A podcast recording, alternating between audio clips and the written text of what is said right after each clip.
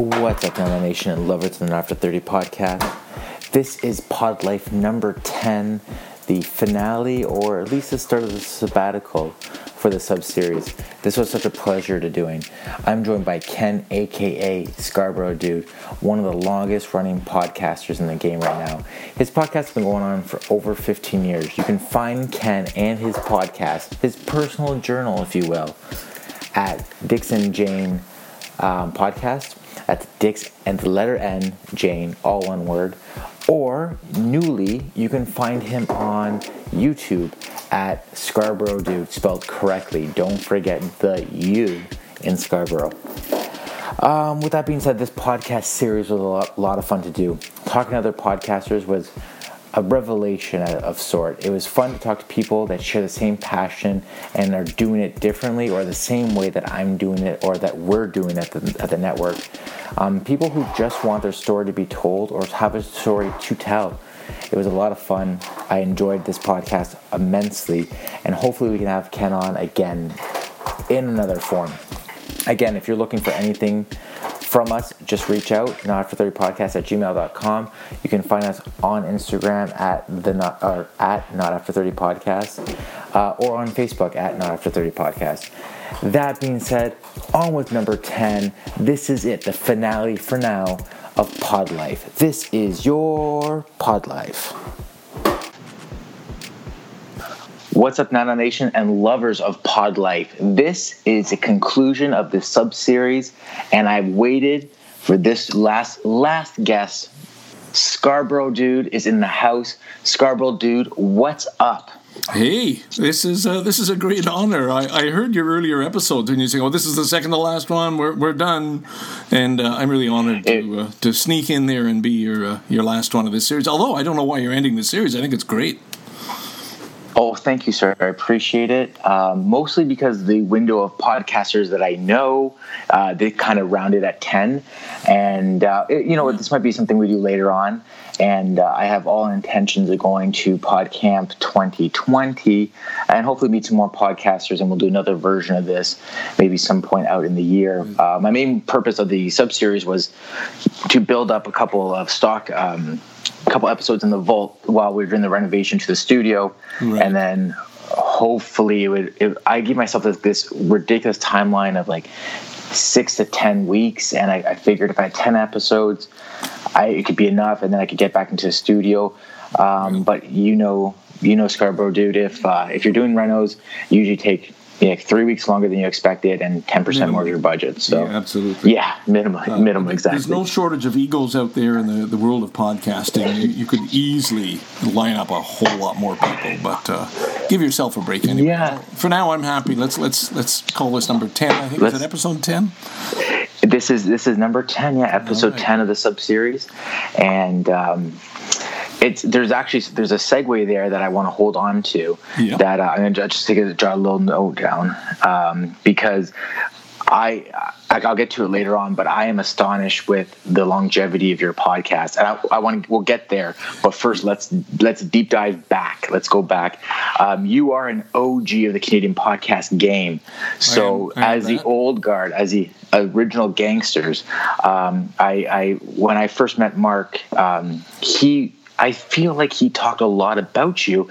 I was like, well, I need to, I need to meet this Scarborough dude. I need to meet the dude, and uh, and, and find out what's going on. And we, we didn't exchange a ton of words when we met at PodCamp. Um, one one of us but, was drunk, I'm sure. Listen, yes, yeah. Speaking uh, of which, I, I, understand you start these things off with a beer, and I'm I've got a, a oh, can oh. in my hand, and I'm thinking, come on, man, get to the beer part. Oh, so. you know what? You know what? You're right, and and thank you for listening because I would have totally forgot. Um, hey, why don't you start? What are you What are you drinking? Well, I'm just about to snap open. Yeah, there we go. It's called Tales from the Patch. It's a pumpkin porter. Mm. And uh, by Big Rig, I, I'm not particularly fond of Big Rig so far, but I can't resist a taste of pumpkin in the fall. So uh, oh. I'm going to give it a try. And I love porters You're... and stouts, so uh, it should be okay. Got You're a man after my own heart. Oh, I yeah. love anything pumpkin, so I'm in. Well, here goes.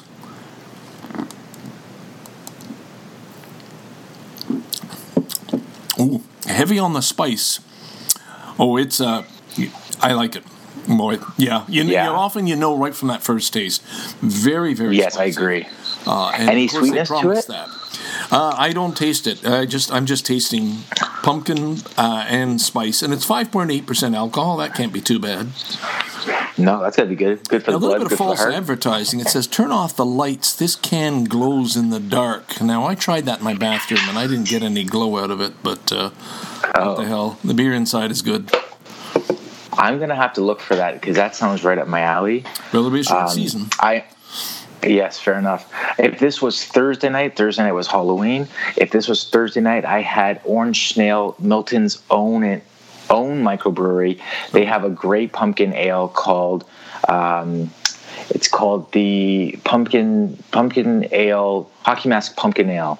Okay. And when we interviewed the guys from from Orange Snail, I said, like, listen, this is my, my favorite seasonal beer you guys make. But it's got the dumbest name. Don't get me wrong. I love hockey. I love beer. I love them together. but it just didn't make any sense. Yeah. And um, he said, he said, the bottom line is every pumpkin kind of um, play on the name has been taken. So they just went outside. They figured hockey season starts in October. It's a good time. Uh, Yeah, it's, it's So it worked out well. It's, it's all about marketing in the end. I mean, you go into the LCBO and you see. The, I mean, I was amazed. I had to uh, buy a few cans for my church group. We were doing a men's gift basket, and I said, "What they need is beer." And I can't believe how many new brands are coming up, and uh, the, the variety that's out there now. It's just amazing.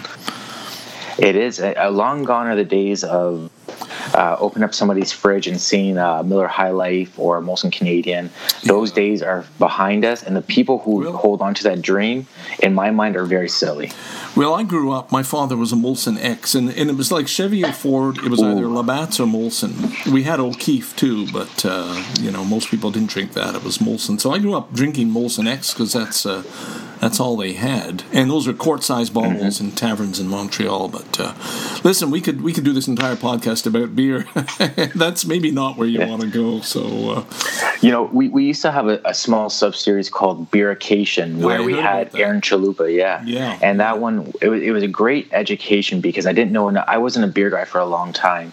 Right. And, uh, and, and in my 30s, I got into beer a little bit more uh, just because of the boom of the micro industry. So, I'd like Um, to, yeah. I'd like to set the record straight here. Uh, I listened today to something else. Uh, you're reading from Terence McKenna. Was that you doing the um, that particular podcast about uh, the um, early humans taking the uh, psilocybin mushrooms?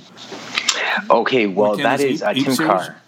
That was not Yeah, you. so that is that was not me, but that was Tim Carr, who's another Okay. podcaster in the network, Okay. and he has a podcast called The Midnight Owl, where he he it's the amateur look of occult and supernatural phenomenons, um, and the stoned ape theory was that is incredible. But Tim just launched season two, Yeah. and the first episode in season two, um, it's called Black Dog.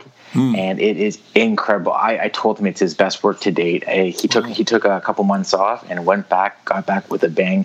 I was so so blown away by it, and he's incredible. And I'm expecting big things from him. Sounds good. So I guess I'm a little confused. This is uh, the Not After Thirty is part of a network, and the network is yours.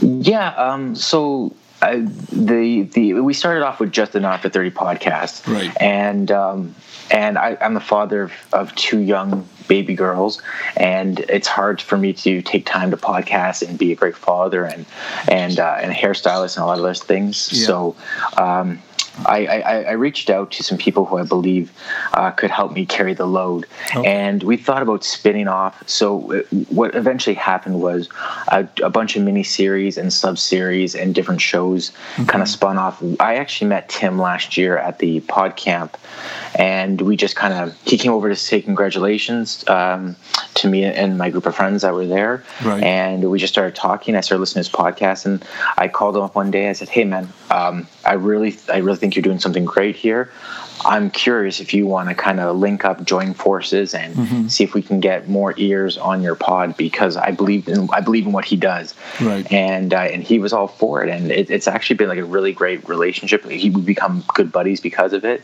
Excellent. And so yeah, so the podcast has kind of turned into a little network, and, and instead of having ten or fifteen different feeds, everything's on one feed. Yeah. And uh, for the episodes that people want to listen to, it's there. Episodes that they don't want to listen to, or series you don't want to listen to, Yeah. you know, no off my nose. That's uh, that's very interesting. I mean, that was the dream of in the early days for a lot of podcasters. They wanted like all time radio. There was always going to be something on that you could get, and, uh, uh, and nobody really succeeded at that. But it sounds like you've got a pretty good thing going yourself. So good, on you. Well, thank you. It means a lot. It means a lot to coming from you, someone who, who's done the reps for sure. Well, Um, I, I wanted to say another positive thing too, because you, if we're gonna. I know we're gonna get back to the old guy stuff, but really, um, you are you represent this new generation, and I think a lot of people of my who were back there in the beginning, 2004, 2005. Uh, when Serial came along and suddenly everybody discovered podcasting, that a lot of us just got pissed off. Thought, "Oh fuck you! It's been around forever." And it seemed like, wow, this is a thing. All these people are going to join in and make money. So I think quite a few of us got a bit cynical about this new wave. You know, there's been waves of podcasters coming along. But I listened to you well enough and listened to a few of your shows and uh, Jacob, the other fellow you're talking about. And I think you guys are doing a fabulous job. And I think you're, you're going to carry this really well because you are sincere and it's not just about money. You want to do it professionally, you want to do it well but you you care about the art of podcasting, and that comes across anyway. So uh, my hats off to you too. It's not just us old farts Oh. who uh, want to hang on to our little bit of fame. Thank you, sir. It, it means the world to hear that, and um, and and we're going to do you proud because the, the the wave of guys um, like me who who believe that's passion over paycheck and that are doing this because maybe maybe uh, once upon a time there was a window in our lives that we looked at maybe radio broadcast or t- television broadcast Yeah. and thought that that'd be a great avenue, but maybe never pursued it. This is a great way for us to kind of dabble back into that enjoyment of, of reaching others. So, Yeah, well, so is. thank you very much. It, it's it's so much potential for creative expression, and it, it's just a wonderful Mm-hmm. tool. And uh, that's what we don't want to see lost. We want to see keep that dream alive. Hey, you can be, That's you right. can have your own show. You can do whatever you want. Uh, there's very few rules. Very few rules, isn't that the truth? Um, just to just to dive back into the beginning of the podcast, Yeah. um, I almost always drink beer. I very and often drink spirit spirits, but today I'm I went old school because I'm a classy broad and I'm drinking some red wine. Um, so I, I don't know, you know, we uh, my wife made a beautiful dinner. I just was craving red wine, and so um, I went with it. And I'm just going to ride this out. I'm, I'm about um, two thirds through the bottle right now, and I'm we're, this is going to be a great podcast. Uh, That's fabulous. Uh, you know, it's funny because red wine is usually my Sunday drink, and I had a bottle open. Mm-hmm. I was going to go for it. In fact, I bought another bottle, and then I thought, no, if I'm talking a lot, I'm going to want that uh, that cool liquid, the, the beer. But uh, yeah, I, I love red wines. I'm um, I go for Spanish wines. They're cheap and they're strong and they're full bodied and Mm-hmm. Yeah. dark, and uh, that's that's my thing. I went Argentinian today, a Shiraz Oh, yeah. Malbec blend. Yeah. And uh, I had to I had to get a glass of water too because that Malbec is drying up my mouth. So Yeah, yeah, I get it. yeah. But All right. you know what? Good thing. Good thing I'm on the line with other podcasts that can carry podcaster that can carry the load. So I'm happy about that. Um, dude, let's get into it. What is Yep. your nine to five? Uh, well, there isn't one now. I'm happily retired. I'm I'm uh, I was born in 1948, so uh, I'm getting on in years. Uh, I'm Yeah. winding down, but I've got the most beautiful. I have a um, a summer job, and, and this this relates because um, I go by the name Scarborough Dude. And I was lucky. I, I got I was given that name at the very beginning. Somebody called me out. I'll give that backstory because it's important. And so my regular, you know, Ken and my family name, uh, I use that for business. And I have clients who are Japanese, and Japanese people are very particular. And, and I'm looking after their 16 year old daughters. They don't want to know the Scarborough dude. They don't want to meet the Scarborough dude. They want to meet Ken, this upright, you know, clean cut, very, very uh, uh, well behaved Canadian guy. So I've, I separated the two in the beginning, and now that I'm winding down, there's a, there's a lot of overlap between Ken and the Scarborough dude. Um, I spent many ep- episode trying to figure out which one I was and who was talking. Uh, it it gets a little schizophrenic at times. Uh, but I've kept this business going. So during the summer, I have the most amazing job. I, I give a the best summer possible for about 30 16 year old Japanese high school girls. Uh, I used to live there and taught at that school. They come to Canada. I set up this program, so that takes care of uh, end of July, bit of August, and then I'm more or less uh, free. So I, I'm enjoying the uh, the luxury of uh, having time just to uh, do the things I like to do. And I'm being lazy on. on. top of it. I'm, I'm a lazy person by nature. I'm, I've, uh, I'm, I'm very good at it. Uh, I, I, feel like you'd also be. I feel like you'd be a great guy to run into in a coffee shop on a day that you don't have anything to do, and just sit back and tilt some Java and just have a good time. Oh yeah, I love that, and uh, and then in, in the evening move on to the beer and uh, we do the same. I, I hope we have a regular gathering. We have a, an amazing bar here, and it happens to be my my closest one called the Only Cafe in Toronto. It's on the Danforth. And uh, I meet regularly with friends, and we'll just nurse a few good pints. They have 20, 20 pints on, on tap, uh, you know, every uh, every week, and they're changing all the time and we just sit and we talk, you know, and nursing over a beer, and it's just like people do or did in the old days, you know, have a few drinks and, and sit around a big table with your friends, uh, a lot of podcasters, and then a, a mix of others, you know, photographers, artists. So, Oh, that uh, sounds awesome. enjoying the good life, but uh, you know, I've paid my dues. Excellent. So I was not too far from there. Like, I mean, uh, the Danforth isn't far away from me to go, but Hmm. uh, last month, uh, Aaron Chalupa treated me to a, a show at the Down Danforth Music Hall, and it was a Hmm. phenomenal time. And I think it's been a decade since I've been there. It hasn't changed one bit, and Yeah. uh, yeah, it's it's good neck of uh, the woods to be in. it's a wonderful part of the city. For me, I live in Scarborough, which is just the outskirts of Toronto, and um, it's very easy to get there. A few subway stops, and uh, I'm there, so that works well. I'm wondering. You'll notice that uh, maybe it comes with age. You'll, you'll ask one question, I'll take you in a different direction, but you can just put, keep keep yanking me back on track. So, uh, day job. Yeah, no there- problem. there isn't there isn't a day job. My wife is still working. She's younger than me, and uh, she'll be happy when she can retire too. Oh, that's So the way to do it. I am married. I way to do have two uh, grown children, uh, two millennials, two sons. Yeah, excellent. Yeah. Um, but what was your nine to five? Uh, well, I got by as uh, an ESL teacher most of my life. I never, I didn't fit in the box. Uh, I, I was. Uh, I was going to say born weird. Um, the '60s came along and it opened, so I, I did the usual route. I, you know, discovered Jack Kerouac as a student and just did the okay. All I got to do is travel, and my whole dream in life was to be a writer, another Jack Kerouac, and. Uh, so work didn't really fit into that. You picked up jobs. So I, I, had a lot. I, I've had, I'm sure, hundred jobs here and there, and uh, enjoyed that sort of life. And then I remember one girlfriend said, "Well, she was uptight because I was in Mexico. I'd gone with a friend. We were picking mushrooms and just having a pretty good time." And she just before I left, she said, "Well, what are you going to do when you're 30? Like, you should be worried now. You're going to be 30, and you're supposed to be settled." And it really upset me, and I really struggled with that question. Well, you know, what am I going to do? And then realized I was lying in a hammock. This was before Cancun had even started. It was just down the road from the Mayan ruins of Tulum. Lying in a hammock, and I don't know what the fuck I'm going to do when I'm 30. I'm right now. I'm in the happiest place I'm possibly going to be. So I've sort of used that philosophy to get through life, and I have um, I have a trick. I, I'm almost afraid to share the trick, but the trick is Oh. I've convinced myself that I was born lucky. And not just that, but it's an inexhaustible supply of luck and it will never run out. And that's got me through life. It, it really has. And so, you know, here I am in a, a house in the suburbs I never imagined, two grown sons, you know, and a respectable enough life that I never pictured, I never lined up for. I never held up held a job long enough for that. But somehow, um, I took chances and things worked out. I, I think that's a fantastic way to look at life, and that that might be a winning recipe on how to be a positive person overall.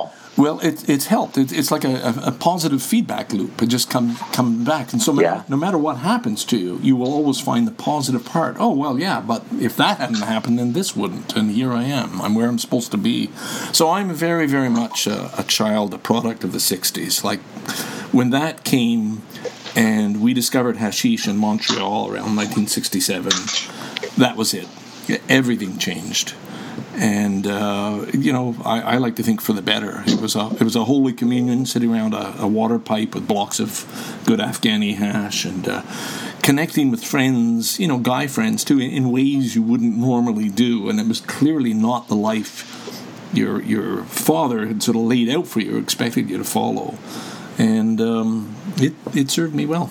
So and and now it's interesting now that I'm 71, I've been able to reconnect the guy I was when I was in my early 20s as a university student in Montreal. And there's like a, I'm getting along. I'm happy to be that guy again. You know, there, there was you know, different paths taken along the way, but somehow I feel reconnected with who I, who I, uh, who I was then and who I am now. Isn't that Yeah. amazing? Kind of that full circle. Yeah, yeah. Yeah. It struck me, uh, struck me that way. Um, okay. So I, I, said, I uh, okay, like where the hell is this guy gonna go? Where's he taking us? you know what? Um, I, I feel like um, I feel like a, po- a, sitting down a conversation with you. I need to have a bowl of, of popcorn and just watch you go. uh, you remind me a lot of my father-in-law in the sense of he's got a story for everything, and I, ju- I just sit there and take it all in. And for what it's worth, um, I, I never really had a relationship with either one of my grandfathers. One was an Italian immigrant who spoke no English, um, uh, you know, alcoholic, and so we, I never really got that that that um, relationship. And my other grandfather passed away before I even met him. But um, but when I when I deal with my father-in-law, I get that feeling that that grandfather wisdom. I'm going to call it. Yeah. And uh, and and that's definitely what I'm getting. That's definitely the vibes I'm picking up, which is all good. That's all, only respect there, sir. so um, On, on good days, I have that story. On my bad days, I really believe my entire life is a house of cards. And I have, I have built it, and I have just got to be so careful where that next card goes. And it's just this sense of, my God, this could just come crashing down anytime now.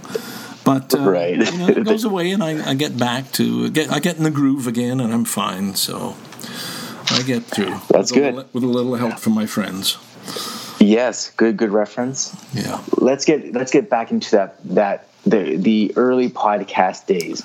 So give me an idea of Ken's the Scarborough dude's introduction to podcasting. Wh- When did you first kind of discover what podcasting was? Okay. and then if that can maybe bleed into where where you decided to pick up a microphone and Yep. join this revolution. Excellent.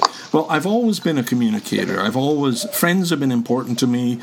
Connecting people has always been important to me. So long before I started podcasting, I used to do a zine, and I put that out. I guess when I moved to Japan, 1984, and it had a 20-year run. We ran it 12 pages. Wow. Um, four times a year, and it was just amongst friends. But it, it reached about 50 families at its peak, and it was mailed, uh, you know, around the world because we had all split up and gathered. So the zine was was my earliest way of connecting with people and sharing. And, and people just send in letters or emails. There, this is before email. Email actually came in Yeah. partway through, and it's actually interesting to see how technology actually changed the whole course of the zine. How it started. Number one, started looking better. It gone from a dot matrix printer to you know, wow, we can got columns and thing graphics here. Do you mind if I jump in for a second, Yeah, just for yeah. the millennials who don't know, who might be listening? Yeah. A, a zine is like an, an unpublished magazine, or no, maybe not unpublished, but uh, Yeah. unsanctioned, I guess. It's not like not Yep. a true magazine, but like an underground magazine. Yeah, Correct? certainly Am I- am I off non-professional. that? It, it was a way of uh, originally just keeping a lot of us. There's a core of us from Montreal. We thought of ourselves as a tribe, and most of our tribe ended up in Vancouver. Uh, there's that great migration out of Quebec in the uh, the early '70s due to the politics and so on. And we thought, well, how are we going to how are we going to keep in touch? And I went off to Japan at some point, and we thought, well, this this idea of people writing in, collecting all the stories and putting them together and then mailing it out would be a good way of doing it. So that had a good life. And then one day, um, traveling back from Japan, I, I picked up a copy of Wired magazine, and it was the one that featured Adam Curry, and it talked about podcasting. And it was very, I, I hope I've still got that copy in my basement because it's this big picture. And you know, I guess you know Adam Curry or the name, sort of the, the pod father, the guy who thinks he started it all. But he was a huge influence in the early days. I mean, a man with a big ego, but, you know, he, he earned that ego and the right to brag about it. Um, and you're, you're thinking around 2000, 2003? Was this? Yes, yes, 2004 when it actually got off the ground, and so okay. it was around that time. And I thought, well, you know, that sounds doable. That, that for some reason it stuck with me, and so I tuned in. What is this podcasting thing? And a couple of friends in Montreal well, they weren't friends. They I picked up. I, I, went looking for podcasts from Montreal, and there was a show called Bob and AJ, and it was just two guys who were childhood friends. One was an electrician, the other guy was worked for IBM, uh, both French Canadian, but doing it perfectly in English. And they had a very casual, laid back, and they'd play some music and they'd talk about hockey, and it was just really fun. And I thought, wow, that's great. I can I can just listen, like you know, can reconnect with Montreal. And so I wrote in, I wrote a very sarcastic comment, and I, I, I thought it was really funny at the time, and I thanked them for setting the bar so low that anybody could join and become a podcaster. and I thought this is really funny.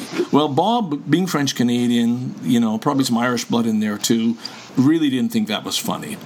And thought I was some oh, asshole temper from Toronto. You, temper, you say? Yeah, well, he uh, he thought I was some smart ass from Toronto, and uh, picked up on the Scarborough, and he said, "Hey, Scarborough dude, why don't you put out your own podcast?"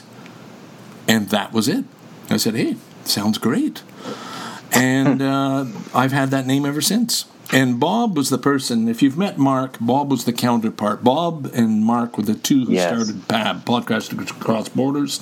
Uh, I think if you won an award, it was the Bob Goyetche Award, or somebody did. It was named after um, Bob at Yeah, uh, that was um, Anthony Marco. Anthony Marco won the Bob. Yes, exactly. Yeah, that's and right. He, and of course, Bob uh, podcast with him, too. Uh, Bob was an absolutely wonderful guy. Tragically died uh, a few couple of few years ago now. Uh, but anyway, that, that just got me started, and I thought I can do this. And I didn't know anything. I, am not a techie guy, but I discovered computers in Japan. I discovered Apple computers just. Uh, I went to Japan in 1984, started on Apple IIe. Next thing, the Macintosh comes out, and I said, "Wow, this is great. This is an amazing tool for a teacher." And the game changer. Um, so it absolutely was. So started working around with it, and by January 2005, I had recorded my first few shows, but I didn't know how to put them up, how to get them out there. And I finally figured that out doing XML, you know, still writing the code. And um, so since April 2005. And my whole idea, uh, you can interrupt me anytime, by the way, but my, my whole concept was I'm just going to invite people into my basement. This is what it's going to be like. The way we used to back when we lived in Montreal. You got a new record, piece of vinyl, you had your friends over, maybe smoked up a little, dropped the vinyl down, listened to something by Leon Russell or, uh, you know, anybody else, Captain Beefheart, whoever, and just got into the music.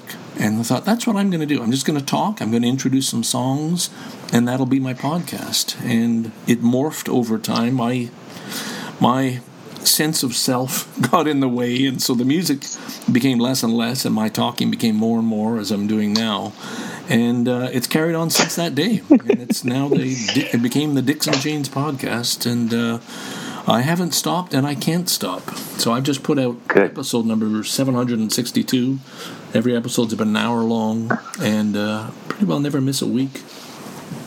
Were, were you ever nervous about playing music and the copyright laws and oh, all that oh, stuff. boy, boy, this is how this is this is how I, I got my reputation. I said, "Fuck that!" People, people were people were going crazy. Oh my god, if you record in a coffee shop and there's music in the background, they can get you. And my '60s head just roared so loud. Fuck you! Like who who the fuck is going to come after some guy? I've paid for this vinyl. I've paid for every those damn Stones album that's out. This is my music. I bought it. I'm sharing it. I n- I'd never play a whole album, and I've, I've kept a record of every single song I've played. It's well over 2,000 now. And I have Wow. a spreadsheet with every song that's ever been played on the Dixon Janes podcast. And um, others, people who were coming in from a radio background, were really, really nervous about what are the rules. And uh, I'm holding in front of me, I got a book here. It's a podcasting legal guide for Canada. This, Oh, very uh, cool. Yeah, this came out the law and technology. I have a thing about lawyers and suing, and the more I heard from people saying, "Well, I don't think you can do that," the more I just said, "Throw me in jail." I'd love to have somebody call me on it. But this, the plus side is I've only got a handful of listeners anyway, so who's going to care? Who's going to come after me? There you It's go. just, it's just a And, non-issue. and they. And if they're listening, they're probably appreciating what you're you're doing, and they're probably not going to blow the whistle Well, I'll you. tell you something that I have bought Oh. more music since I started podcasting. I, music sort of ended in a lot of our lives. It was a thing we had during the 60s, early 70s. Then we got jobs. I went over to Japan. Music didn't play an important role anymore. And then as I got into podcasting, suddenly I started to care again. And I have bought so much music. And I, I you know, I'm very happy to buy my music from iTunes, pay the dollar, whatever. And um, but in terms of not being allowed to share it, you know, the answer is fuck you. So, Do you pop quiz hot shot? Hmm. Um, do you know the very first song legally allowed to be played on a podcast? Uh, I don't know, and I wouldn't care because, like, why? Like, the whole point was who who's making these rules? Like, I, you know, why? yeah, So- fair enough. You know, I, I, thought just it was don't buy interesting. that, Al- and I, I never will. Uh, if if it's Alan a local Cross. artist, I'm just going to interrupt. Sorry, if it's a local Yeah, artist, a, no. a band that I've heard, I've, they've played locally, like Elliott Brood. I saw them play in uh, in uh, Windsor, and I'd contact them and say, "Listen, I love your music. Do you mind if I play one?" So if it's somebody that is is uh, you know, just somebody local or somebody who's not made it big yet. I'll do it, and they always say, "Sure, go ahead." Now, of course, I'll put up a link to their Exposure, right? and so on. Yeah, yeah, exposure. Here, you can. Thirty-three people are going to hear your new song. Yeah, but 33 new people, right? Well, you you can't pay for that. There you go. Anyway, Yeah. I, I don't know if that answers your question, but uh, Yeah, no, I, I was always interesting with the interested in the balance of it because if you're downloading a podcast and it has music or they're playing music, and I and I was one of the early uh, early fanboys of uh, the Rock and Roll Geek Show, and that was one of the Yeah. first podcasts I got into, Mm-hmm. and I was blown away by by what was available at that point. And I remember, you know, the Napster saga and all that stuff Yep, yep. it- m- music had this this um, value that it never really had in the past, and I could never understand why it was okay to play it on the radio, but you couldn't play it on a podcast. Yeah, yeah. So, Well, but I uh, to, to answer yeah, that, that Yeah. The other thing is, I don't monetize mine. I never have. I never would. I never could. And that's the other answer. Hey, I'm. You know, I've had friends actually go out and buy music that I've recommended. So there you Yeah. go. well, that's always good in that case too. I think I think that's one of those things that you're talking about about inviting people over and listening to the vinyl for the first time or put it on a record. They get the they get the itch for it, they get the earworm, and then they end up going buying it Yeah, themselves. exactly. Exactly. The analogy holds up. And, and so that's what Dixon Janes was in the beginning. And then it was only a few years ago, I was doing a talk at PodCamp Toronto. And I realized what it has become is, is an audio journal. As you get older, your memory starts to go on you. And I'm amazed that I can go back. I could just randomly pick any podcast, and I'll know exactly what I was doing that week, what I was feeling, who I was hanging out with, what beer I was drinking. So many things that a, part of my life that uh, would be completely lost to me are there. And so I often think, well, it's, it's a little record. I'm, I, my dream is that some student 100 years from now will be doing a, um, a, a deep study on the uh, 20th, 21st century and want to just sort of dig into what sort of snail's trail, the digital trail that this, these people leave behind. And they'll find a lot from me through the, um, through the zine, through the podcasts, and uh, so on. You're you do you think you have influences because you started so early in the podcast world? only amongst my circle of friends at the beginning. I, I, know I have some credibility. I mean, people do know the podcast, uh, the Scarborough Dude, and it's funny. I remember showing up in Montreal when they had an event, and I was in a bar, and somebody pointed to their friend over there and said, "Hey." That's the Scarborough dude, and I remember like my ego, my head just swelled. Wow, I'm, a, I'm a somebody here. Um, I'm not now. That that part's gone. But in the beginning, I remember my my they used to keep try to keep records of who's putting out podcasts, and my dream was to be one of the first under 10,000 in the world. And I'm pretty sure that I was in there in the 8,000s. So there weren't wow. many of us, and it was it was really exciting. I, I, know you want to talk about the the old days. There was a tremendous feeling of, of camaraderie, which I know people are trying to rebuild now, and I think it's happening in a good way. Um, but there was a real sense that they, we were uh, we were doing something new. It was something different. It was the Wild West and it was easy to to find out who else you could listen to all the podcasts right? It's impossible now. I just deleted about 200 episodes that i just i knew i'm never going to catch up on. But we could get to yeah. know each other. And the the the depths of the friendships i have with people like mark blevis and bob up until his demise and uh, Brent Morris, who you interviewed on this show, and others. Uh-huh. It, it's just incredible. So, if you asked me, I know we'll get around to the meaning of podcast, but it, it, it is about the um, the deep personal connections. The, the we consider we call ourselves sort of the the amateur podcasters because that's who we are and what we're going to continue to be. But it really is about. Um, letting your guard down, which you can do with real friends, and, and that's what I've tried to do on the Dixon Janes podcast. Really, the essence of it is, hey, I, am a very fragile, confused human being. You know, I, I like to pretend I've got wisdom, but um, I learned long ago that we are all very frail and we put on a lot of fronts just to get through life and to protect ourselves and uh, and so on and guys especially keep these shells in place until they, they reach a point of trust. And so i've tried to uh, drop my guard right from the beginning. I mean i could be fooling myself but i think i'm pretty open about you know when i did something stupid or something wrong or something i've been struggling with to, to try and put it out there. The idea being hey i hope somebody else who's a little frail and fragile and has a lot of self-doubts um, will listen in and maybe feel better about, oh, yeah, I do that too. I, I think while listening, when listening to your podcast, the relatability is definitely there. You do a very good job of weighing the pros and cons, and, and I, I just I listened to a couple of your podcasts. Uh, your most recent one, based around fear, I thought mm. was very interesting, and I think as um, I think a male in 2020 or sorry 2019 yeah. um, is is more likely to talk about it, but I think someone from your generation is more likely to keep that locked up. Um, so I find it very interesting in that sense that, that you were fairly, I mean, well, open book on it.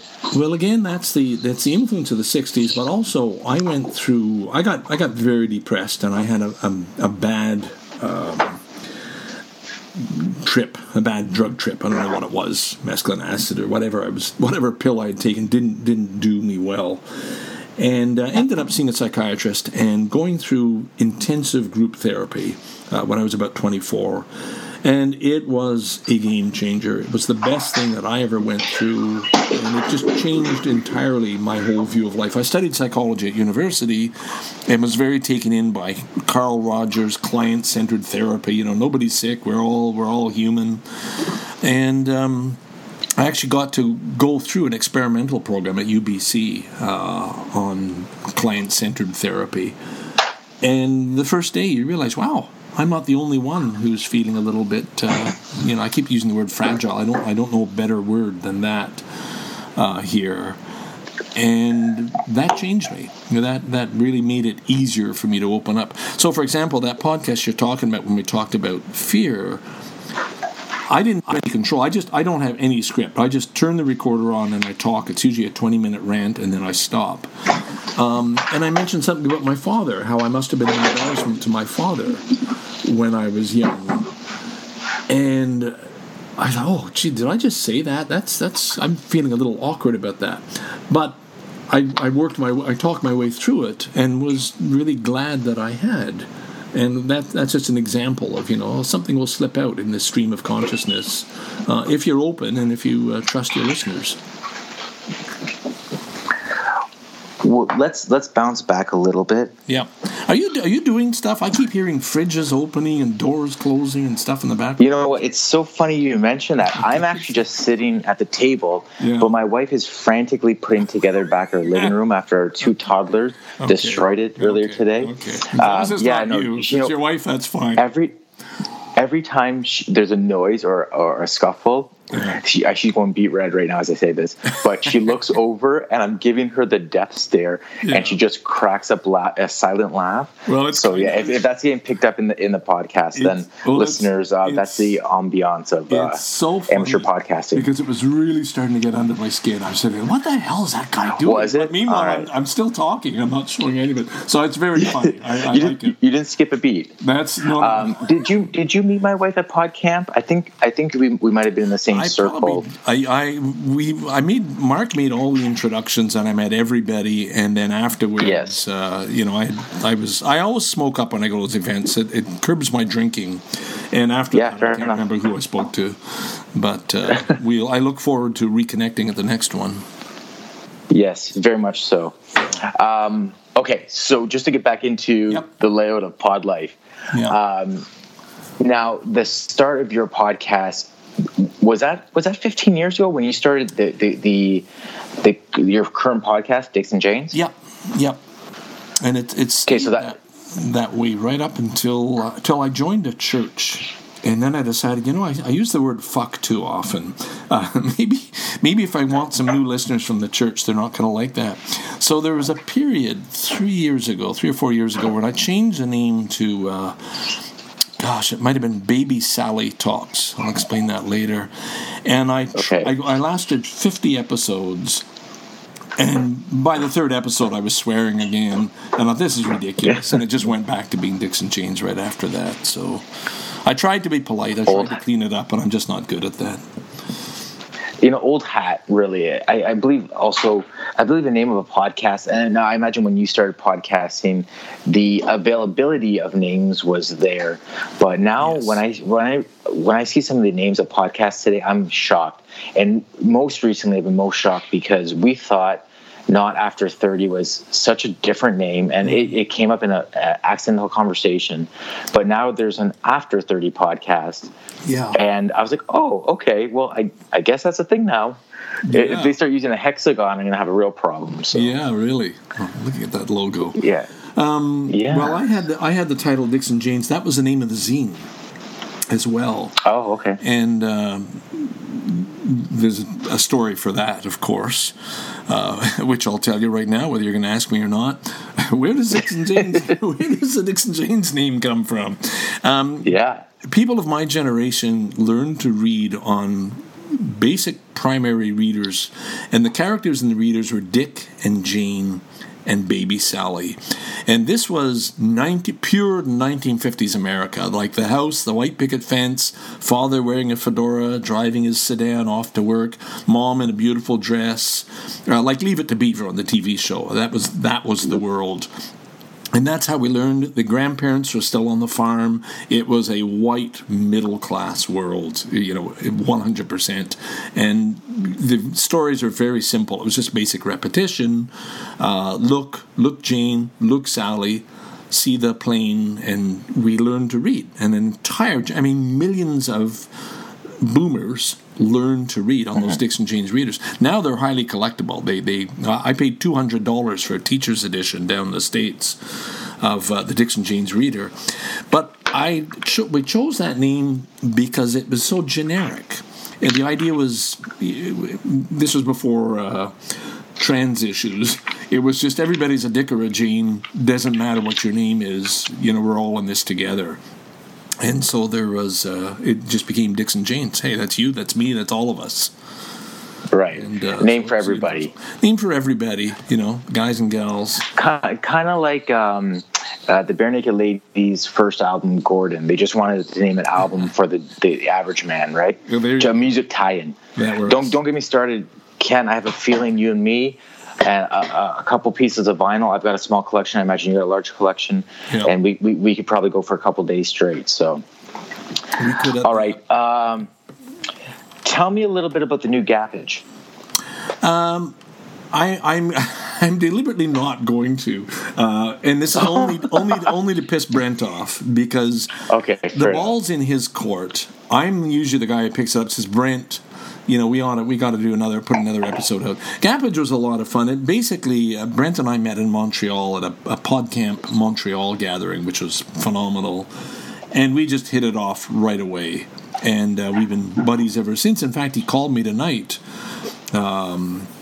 and we talked about it, but he never brought up let's do another gappage. He's since found a partner in life, and this is very good news, and that's all Brent has been looking for, and it's been all consuming. So I'm sort of backing off, but. Uh, the, the, it, it's been fun, but basically the idea was it was it was an excuse to get together, which is a, a lot of podcasts are about that. Uh, but we'd get into a few drinks, and besides, it'd be nice to have a little toke because he likes toking up too.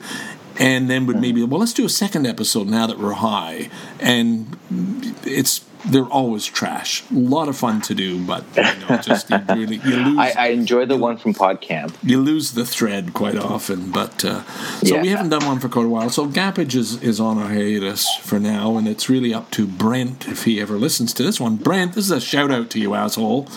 Call up and say, hey, Well- let's schedule a date for uh, another Gappage.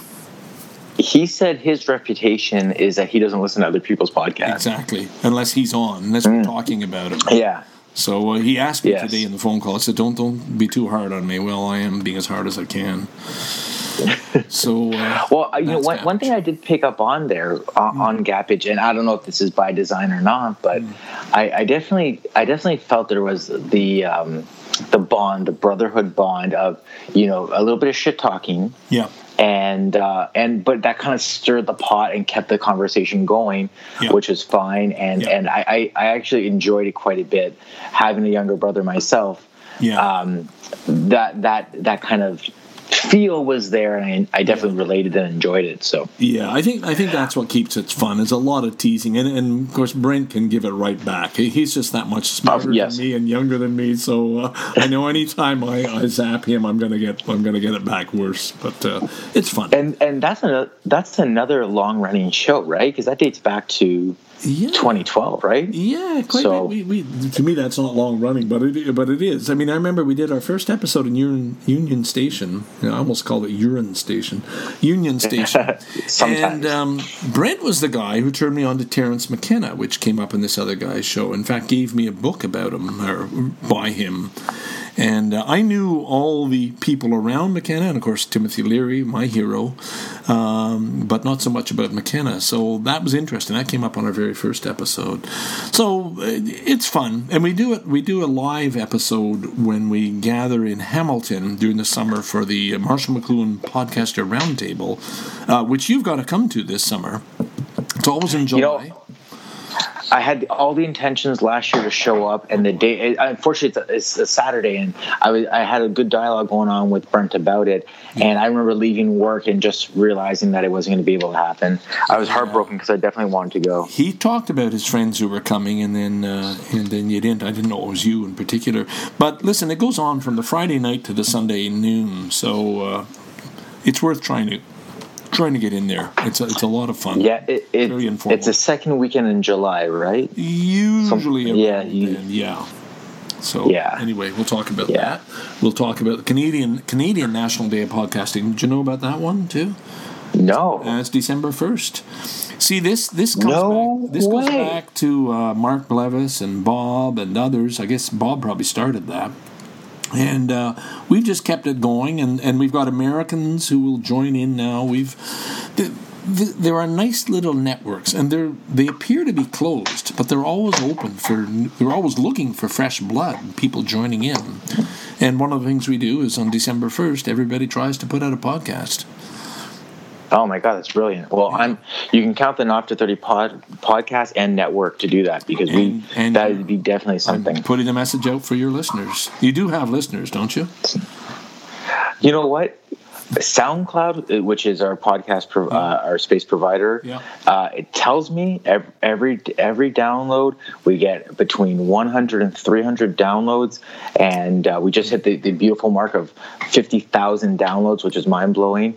But um, it That's tells me that fantastic. there are people listening. Yeah. Uh, yeah. It, it tells me people are listening.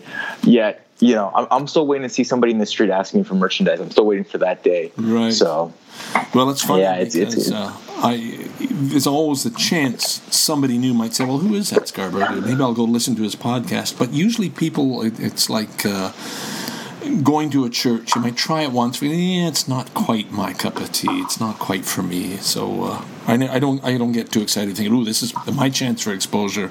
I'm pretty comfortable where I am. Uh, a lot of people think that's cynical, and think I'm feeling sorry for myself. That well, you know, you, you've been you've been there for so long. Why don't you have a whole lot of listeners?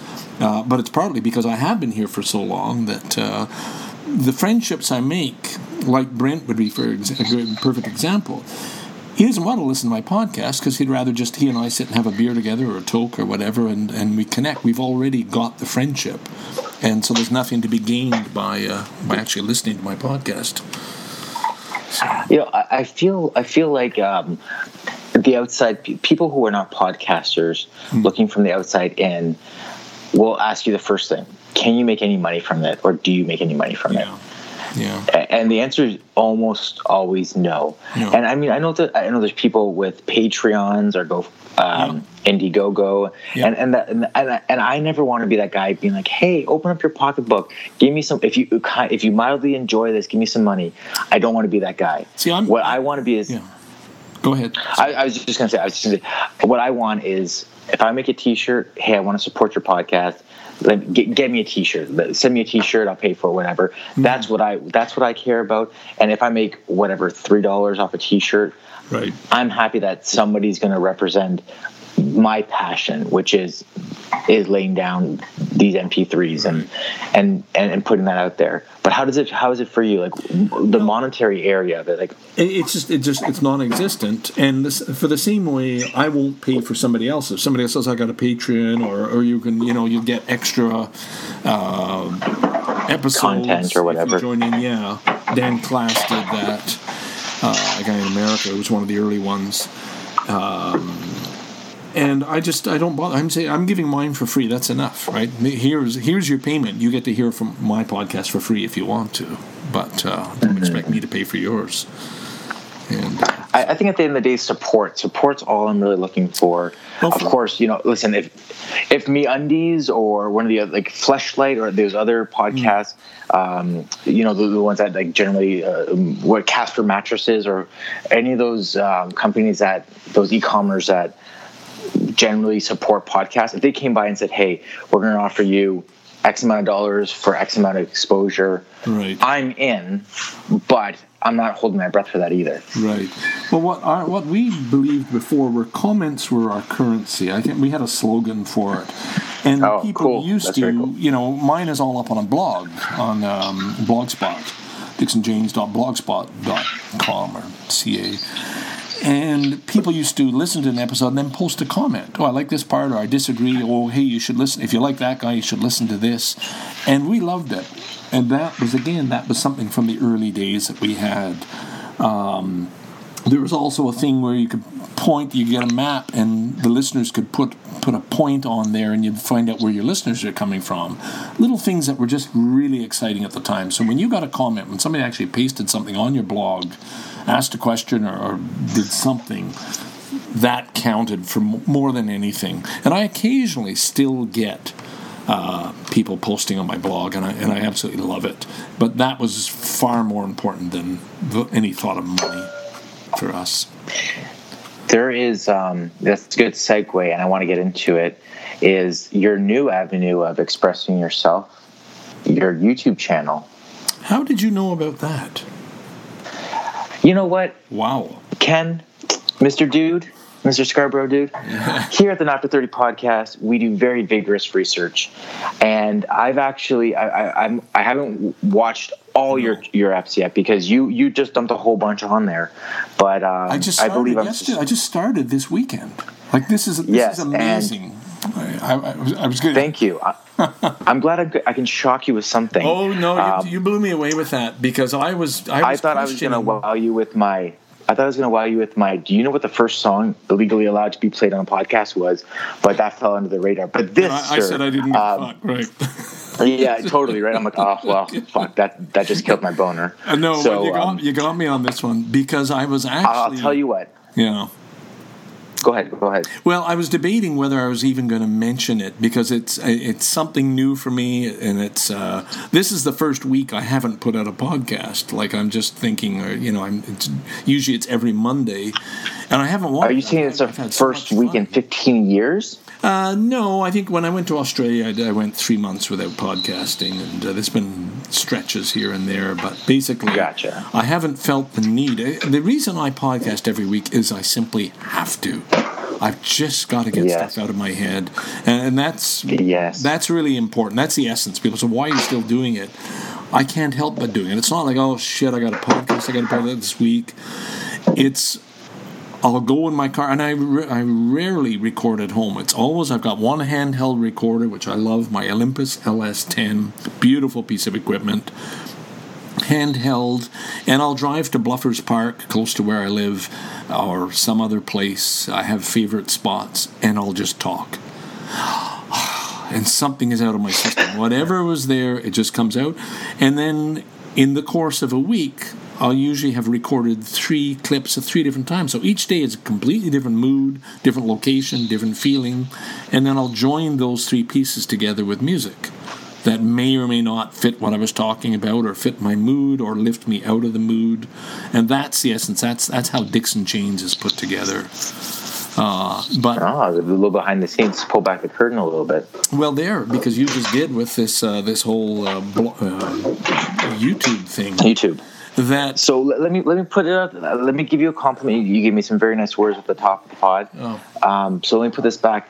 Um, I I have been becoming a fan of vlogging, and we we did a, a small little family vlog initially, but it's become too much work of the video editing and slicing and getting the, what I see in my head happening, and then actually being able to do it.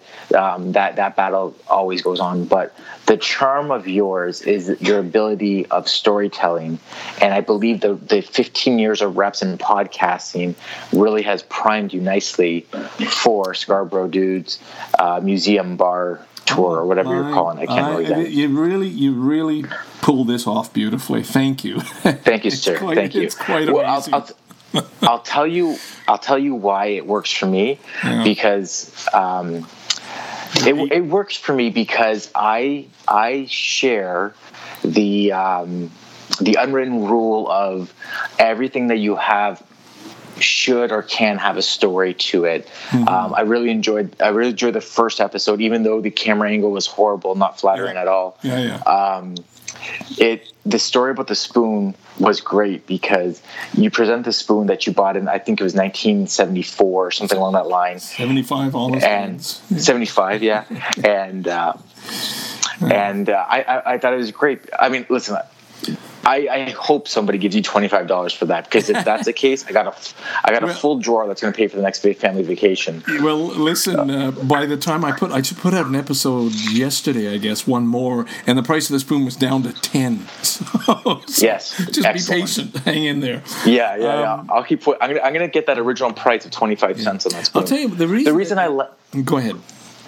Oh, sorry, I was going to say the reason that I enjoy that is because I, I'm of the same belief that I want to have something that I can present to someone and have a story to it. Mm-hmm. I want to have something that if someone asks me, "Oh, that's a really cool photo," or "That's a really that's really cool," whatever tchotchke or whatever, Yeah. and I have a story behind it, that that has value to me. And the sent it's not sentimental as much as it is. is this is a conversation we're going to have. I'm going to share this life experience with Yeah. you and and that's kind. Of, I mean, when you mentioned honest eds in that in that first episode, Yeah. my ears perked up, my eyes blew up because I was like, oh my god, who talks about honest eds today? You know, now it's just a piece of concrete in front, you know, on on on um, on, uh, on Yonge Street. You know, it's so I'm so when I enjoy that because a you have a beautiful storytelling approach and b you know you're seeing the you're seeing that item in person. You have the story. You can, you can tell that you have a sentimental tie into it. The way you you hold it is isn't necessary you're not just throwing it on the table and saying this. You're saying you're, you're caressing you're, you're holding it as if you know you're at a, at a high school dance and your girlfriend's there and you're holding her by the waist. That's where you're presenting something because it has this value to you. Yes. I, I might actually get some viewers after this show you know, I hope so. I hope. Listen, if, if we can get the rub, um, that's what I'm all about. Well, it's funny because I honestly, I, w- I sent this. I sent a link in secret to one friend and asked him, "Listen, if you got some time next week, just look. I'm not sure if I want to release these or put these out, but I'm just started this. But I'm doing it the way I do the podcast. It's got to be totally unscripted. There'll be mistakes in there." It's going to be one take. There's virtually no editing. Uh, the camera angle does not improve, uh, I, and, and, that's part of the joke of it. I will have to bend my head down so you can see my hat. Uh, but anyway, I've had I've had great fun with it. The nice thing about it, it's my, it was my son's idea. My 30 year old son. Uh, I drove back across from Vancouver to Toronto with him. Uh, just this, uh, you know, we arrived in beginning of October and that was a father son trip that uh, was a good learning experience, I guess, for me, for both of us. Uh, we worked through a lot, but you know it's quite wonderful camping in the Rockies and uh, get got caught up in a snow blizzard in Saskatchewan. Visited the Museum of um, uh, Human Rights in Winnipeg, and just had a, a really good trip.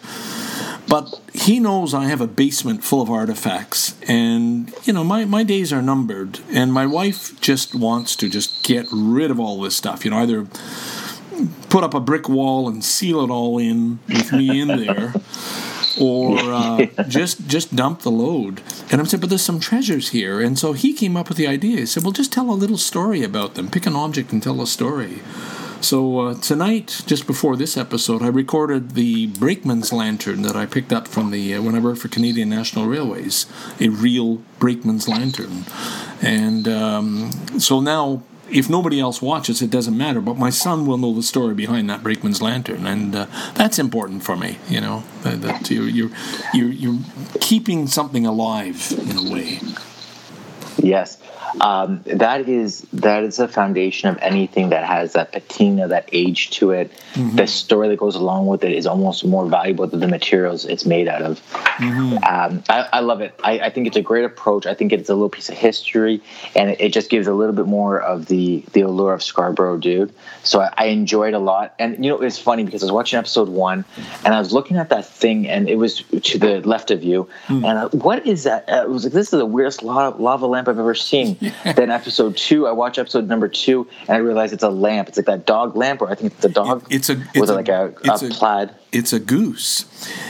And a goose, yeah, sorry, a goose. goose, yeah. And the reason I love it, and eventually, I'm, and I'll mention that eventually, but that belonged to my wife. It's something she bought, brought with her from Japan when we moved here in uh, 1994 and so it means a lot. It was something that she had from her past life, and suddenly here it is, and I've I've brought it back to life in my basement.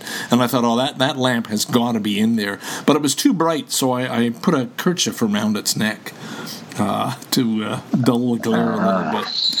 So uh, yeah, it's, it's one what one day, um, if if I could put a request in, yeah, um, or if you prefer, I'll, I'll, put it in the comments. But one day I would like a full MTV style of uh, MTV Cribs where you do a full walk around the basement and we can get like a little little taste of what the whole room looks like and not just one wall. Yes, uh, I I did that, uh, but it was a very rough, just a three minute showing, and I'm going to do that. I'm going to wait till I'm in about maybe ten episodes, and then I'm going to say. In fact, I mentioned it on the show today. I really should show you the rest of the bar because it is it is quite right it is quite amazing. Uh, it's basically this is the first house I've ever owned and I'm a, I'm a pack rat. It's a sickness with me, and I've hung on to everything. So of course I've got every episode, every issue of the Dixon Janes, but I've got all the raw notes. I've got just crap that I can't get rid of.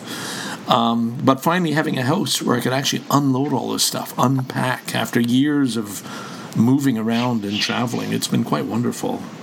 So, uh, I, I, I, think having, I think calling it a museum is the Bard Museum. I like that approach on it a lot mm-hmm. because I feel that way about my own um, collection of things that I have. Because what I want is someone to come in and I want to educate and wow them about things that I have. Yeah. And I think what you're doing I you know I might have to borrow this idea just like I I borrowed the uh, I, I, I took Mark's idea from the podcast lounge and made it Pod Life.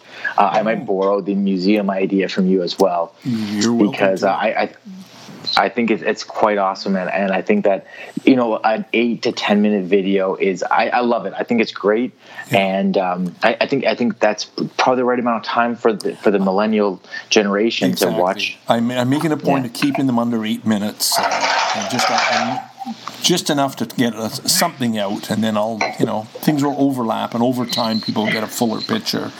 How did you find it, yeah. by the way? Did you just Google Scarborough Dude, or did you, how did you? Because I haven't um, put up a link. Yes, um, that's exactly what I did. I well, you know what it was. I um, I wanted to I wanted to have a, a little bit of knowledge other than just the podcast and just all the shit talking that Brent did uh, in private to me about right. you.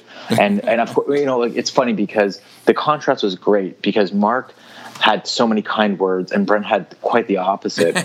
so um, it, it, you know I had to do my own research because I, I, I, you know I, I never want to go into the into this just thinking to myself I'll just wait and see what happens. I want to know a little bit before I get. I, I want a little taste of the pie before I get the full slice. So, so if your listeners right. wanted to see any of these uh, videos, they would just have to Google Scarborough Dude and on a YouTube channel. yeah, them, right? you know, yeah, just in YouTube, just punch in Scarborough Dude, and um, and, and it will pop up, and then.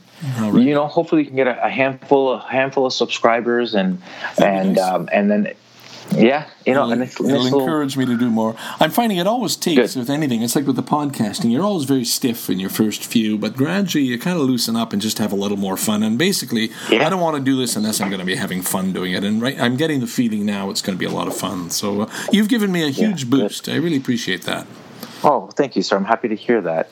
Um, you know, I, I, I, like YouTube as a platform, but it, it is so competitive. It's it's the exact same as a podcast landscape right now, where at once upon a time there was um, let's say eight to ten great podcasters or uh, no, sorry, I won't say podcasters, YouTubers, mm-hmm. and now everybody's a YouTuber, and you know I, call it the Blair Witch syndrome, where everybody right. who just believes that they can record something off their phone and it'll be entertaining. Right. But I I enjoy another layer of, of production in there. Although I'll, I'll take you know your phone slanted whack and you not squared up for the photo. I'll right. take that because I enjoy the story behind it. Well, I, I think it's um, going to remain that way because I want it to reflect this is who I am. Like I'm, I'm, I'm not mm. going to be spending a lot of time. I'm not going to be getting the lights and the extra cameras and action and doing it professionally. Uh, this is just, just for fun for me. I mean, I'll, I'll try and you know learn a couple of, maybe make it just a little bit neater, but. Uh, yeah, no, that's, that's unlikely. that's not if it involves yeah, work. Maybe just one light behind the camera, Ken. Maybe that's all you need. You okay. Um, let me ask you that. Let me ask you. Let me ask you that. Money gone into your podcast because there are these little fees and little, you know, notches and mics and qualities and recorders gone in. Fifteen years in the game is a long time. Yeah. Give me kind of a rough idea of money put in to the very, to the podcast. Very, very little. I'm holding in my hand now a uh, it's called an iRiver. Uh, you wouldn't know these; they disappeared off the market. It was it took one um, double A battery, and it was a digital recorder. They were marvelous. Maybe they were seventy bucks or something, and you could record. I recorded my first several, maybe the first you know fifty episodes, just from an old um, Apple, you know, um, what do you call those things? The digital iPod? recorders, an iPod, the very early ones. And so I haven't invested much money. My my digital recorder that I, I use now uh, was maybe two hundred dollars, if that. Um, and I've never used a mixer. I've never had one. I don't need one. I use free. I use Audacity and I use GarageBand for the uh, editing. I've paid probably more money in buying music that I could hear and, and share with people. I, am still enjoying hearing new music. Um, but that's about it. So very, very little. And in terms of, I have a friend who's given me uh, room on his wife's server, and every once in a while I'll buy them a meal. That would be uh, uh, uh, Rob Lee, a wonderful person, and his wife Catherine Matthews. These are people who've been very helpful in the podcasting world. And um, Rob was, if I had a problem, a tech problem, Rob would be the one to fix it for me. So very, very, very little investment, and uh, of course I use whatever Mac I've got, and the Macs I buy through my business. So that's about it. Nothing fancy. Well, that worked out really nicely. Well, it's I- you know, portable, right? doing pod. Sorry. Oh, I was just gonna say, doing pod life. Um, I've seen the spectrum. Um, I've, Yeah. I've always my my own personal account is to keep as much cost as minimal as possible. Right. And I, I've been lucky. I've had friends who. I have one friend who wants to support the show, and he, he was nice enough to buy buy us the mics for the podcast, you know, and and I you know had a computer already, so I, I I've been lucky in that sense. But I've also seen the other spectrum of that, where I've seen people spend upwards of two thousand dollars on just a sound effect package, Yeah. just to make their podcast. And you know what? If that's where their their passion lies, and I'm not who am I to say that that's wrong? Yeah, you know, it's it's where you feel comfortable, and if that's where they feel comfortable, uh, you know, th- that's great for them. But Yeah. for me, this is this is a passion over paycheck. It, my paycheck shouldn't be going that much into my passion. So Yeah, for me, that's that's, where it. you know. E- e- e- e- I get, I get a little bit nervous, you know, like um, one day when when Audacity says, "Hey, it's going to cost you some money to put your podcast on here," that's when I'm going to start to get nervous. Yeah. you know, that, that, that that's that's where that's where I'm going to be like, "Oh, okay."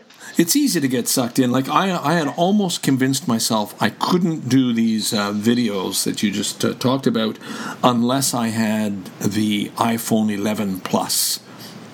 And I just, I just, I just lusted after it. I, I'm a sucker for Apple products. And then I, I found out what the real costs were.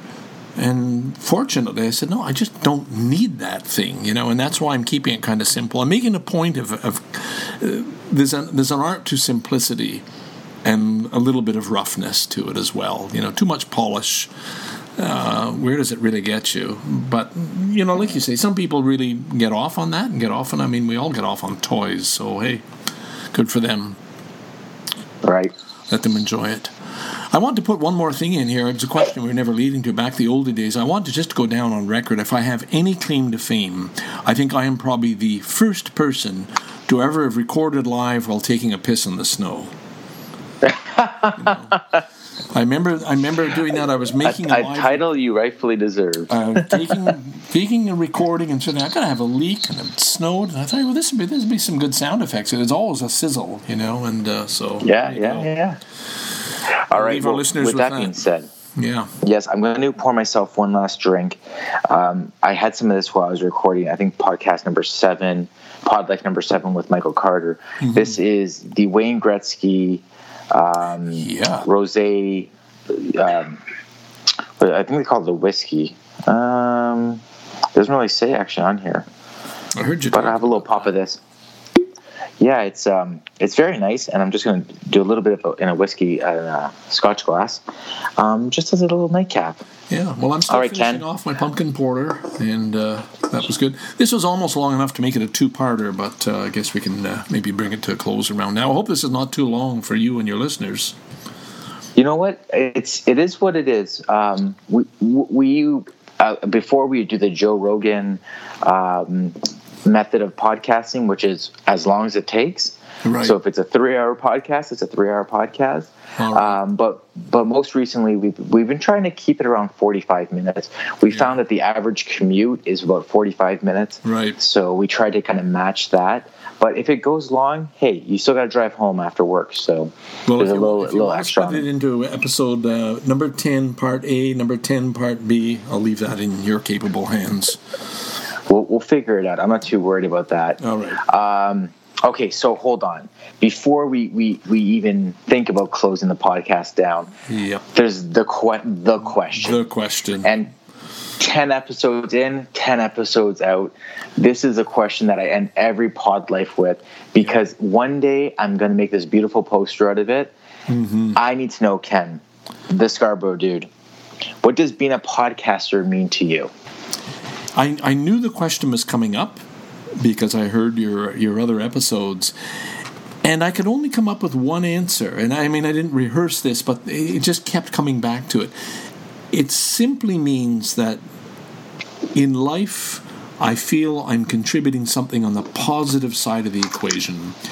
There's there's some people just do a lot of negative shit and hurt people, and there's other people try and do something that's you know in the plus side, that's not going to hurt. That's maybe going to help somebody. And I think the act of podcasting and revealing a little bit about your soul, being open, uh, admitting, owning up to your your shortcomings, uh, showing your your your inner self and what it's like to be a, a human, and how confused sometimes we get, and how uh, how painful it can sometimes be to be human, because a lot of people dealing with a lot of stress. Putting out a podcast where you open you're open to that kind of thing, I think is just contributing something on the plus side. Very, very simple. I don't see the world in black and white terms, but there is. You can be a better human helping them make this a better planet, or you can be a, an asshole and just go around hurting a lot of people and, and causing damage and harm. And I think podcasting is is the act of weighing in on the plus side. So there you go. Thank you, sir. Sir, Um, so weird. um, I, you know, I always try to show as much respect as as possible. Yourself as I, an I OG in the I podcast. I could call that ageism, you know, and and uh, come, yeah. back, come back at you for that. But uh, you know, another question I, I want to ask. Yeah. I forgot until this moment. Hmm. What's it like having millennials as kids? Well, I try to be. I really try to be um, open about you know not making generalizations about anybody and i hear a lot of people talking a lot of shit about millennials uh, but tonight i went i told my son hey your mom's in japan you got to do your own laundry uh, just get it done and i went down to the basement and i looked in the dryer and the dryer was full. I opened the door and stuff just came pouring out. Nothing was dry. He had just taken everything he owned and had thrown it in there and I had to pull all the stuff out and say, okay, let's just let's just put in the socks and underwear. Let's just dry them first. Then maybe we'll do the pants. Then we'll do all the shirts. He's got a hell of a lot of clothes. They're all black. They're all the same, uh, but just didn't have the basic doing a laundry skills. He'd hate me. I, I won't tell him I'm on this show uh, for revealing that. But that struck me as something a little millennial. He's used his mother just does it, scoops the clothes, scoops the clothes out. She's being wow. Japanese and very thorough. He's living with us. She'll just take care of everything, and um, you know. And for him, that's just the norm. So there's an example.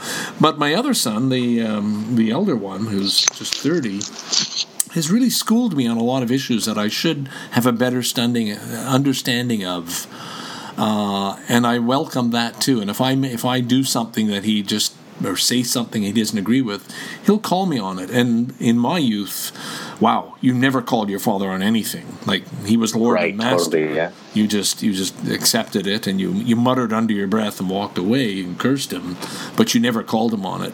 And both my sons will call me on any mistakes I make. And I, I think that's tied into the millennials issue. And, and I think in the end, it's a good thing. I think uh, the the life I grew up in was easy, and I, I felt I feel blessed every single day for being born back when I was. Even though I'll die long before uh, my listeners will, um, I, you know, I've, I've I've run my course. I've had a great life. I really feel the life that's been handed to uh, people coming of age now it's a lot more difficult. The world is a much darker place, and I'm very, very sad about that. And I think both my sons are paying that price. Well, I want to go back to what you said initially. No, yeah, we're not going to end that, on that happy note then, right? Yes, yeah, no, I, I, firmly believe. I, I really enjoyed the secret that you let out early in the podcast, which is which is telling yourself that you're lucky yeah. and believing that you're lucky. Because I, I think that's a recipe for success in life. And I, I always tell myself that too. You know, like I, I hear stories uh, from my parents who were immigrants to the country about, mm-hmm. you know, how lucky they were that their family came to this country. and I believe that. And and I, I believe even though we're living in the most convenient time ever, it is a different time. It is. At, at the end of the day, though, you got to make do with what what you have. I think, and I Yeah. think that's really key and important. Even though other things might look grim, you just got to keep looking at the positive side of things. Um, positivity is going to win a lot of times when when when you're in a dark spot. Yeah. Um, Yeah. And a side note to that, you know, we always believe and we always preach that it's passion over paycheck. At the end of the day, the passion is, is this beautiful light inside of you that uh, it, it it makes what you're doing worthwhile. And I I know at the at the, the beginning and the end of my day, it's always a passion that gets me through my day. So. Well, we are Okay, we're all so- creative. It's part of the human nature is to be creative, and, and it's very important that all of us have an opportunity to express that creativity. It's it's just a part of Very we true. are what it means to be a human. Very, very true. Everybody's creative. They just got to find their, their their avenue, their lane. Yep, yep. Mr. Scarborough, thank you so much for your time. Um, let me. I'm going to put this out there. Um, I'm thinking and hoping that one point I can do is a, a sub series on collections. Maybe we can sit down and talk again. Yeah. Um, would you be down for something like that? Oh, I'm, I'm open for anything. I, I'm mostly open for having another beer, but I like I like meeting face to face. I'd I'd like you to come out and join me in one of our uh, soirees at the Only Cafe, if you can get yourself. You're way the hell out in Milton, aren't you? That that's correct. Born and raised Streetsville, Mississauga, but current currently residing in Milton, lovely Milton, Ontario. And you you got a family and a, a wife and children to look Uh, yes. after, so it's a little Yes. harder for you Yes. to do that kind of thing. It is very hard. It is very hard. But, uh, With enough planning, we can make something work. If if if I've done all my chores and my wife lets me out of the house, Yeah. we can make something work. But um, you know, I agree. I and I'd love to have you at the at the new Billy Shears podcast studio when it when it finally does open up. Well, that sounds like fun. Yeah, send out an invite, and, uh, and I'll be happy to drive over and uh, in my road trek so I can sleep in it and uh, get drunk with it. Yeah, well, you know, that's, I'm okay with that too. Um, and I will, I'm going to put you in contact with Tim Carr, uh, the Midnight Owl, in regards to the episode they just released, uh, the we just released. But Mm-hmm. I, I think it, I think the two of you will bond, and I know that he's working on a project that you can definitely um, be part of. Sounds but interesting. um, with that being said, Yep. it's it's the Dixon Janes all one word podcast. Yep. That's the letter And N, then- D I C K S N J A N E S. Well, yeah, there you go. And if people want to buy the Dixon Janes hat, where where do they have to go? Oh, nobody. Those are those are not for sale. Those are one of a kind. Okay. Yeah, right. tho- those came from the zine. Those were back. We had t-shirt, Ah. t-shirts. We have a rock, uh, and this rock has traveled the planet many, many times. It's uh, on its way to Mexico now. It's been around this planet countless times. It's been everywhere, and so we put out a T-shirt in honor of that rock and the Dixon Janes uh, tribe. Basically, we're a tribe, and uh, I just invite, welcome other people to join the tribe and uh, chime in. Okay, so it, it's the Dixon Janes podcast, and then on YouTube, the Scar or Scarborough dude, I believe. Yep, Or is spell it the, the spell the right way. Yes, don't forget the U. Yeah, O U G H. Yes. So Scarborough Dude on YouTube. Please check that out. I believe it is something made of gold. So hopefully, I, I want to see like at least at least fifty episodes. I, I'm, I got to imagine there's fifty things in the museum. Oh, easily, easily. Okay. That'll do it. Listen, And- it's been a real pleasure, then- Anthony. Thank you. Thank you, sir. Thank you. Thank you. Um, this is Pod Life. This is a conclusion for now of Pod Life, and I'm I'm so glad that we waited for you. I know when we touched base initially, you had a lot of things going on, and I I just wanted I wanted you to be part of it because Mark wouldn't speak highly of you if it wasn't worth worth the time. So I, I believe it was. So thank you so much, Ken, for being part of this. My pleasure. Thank you. All right.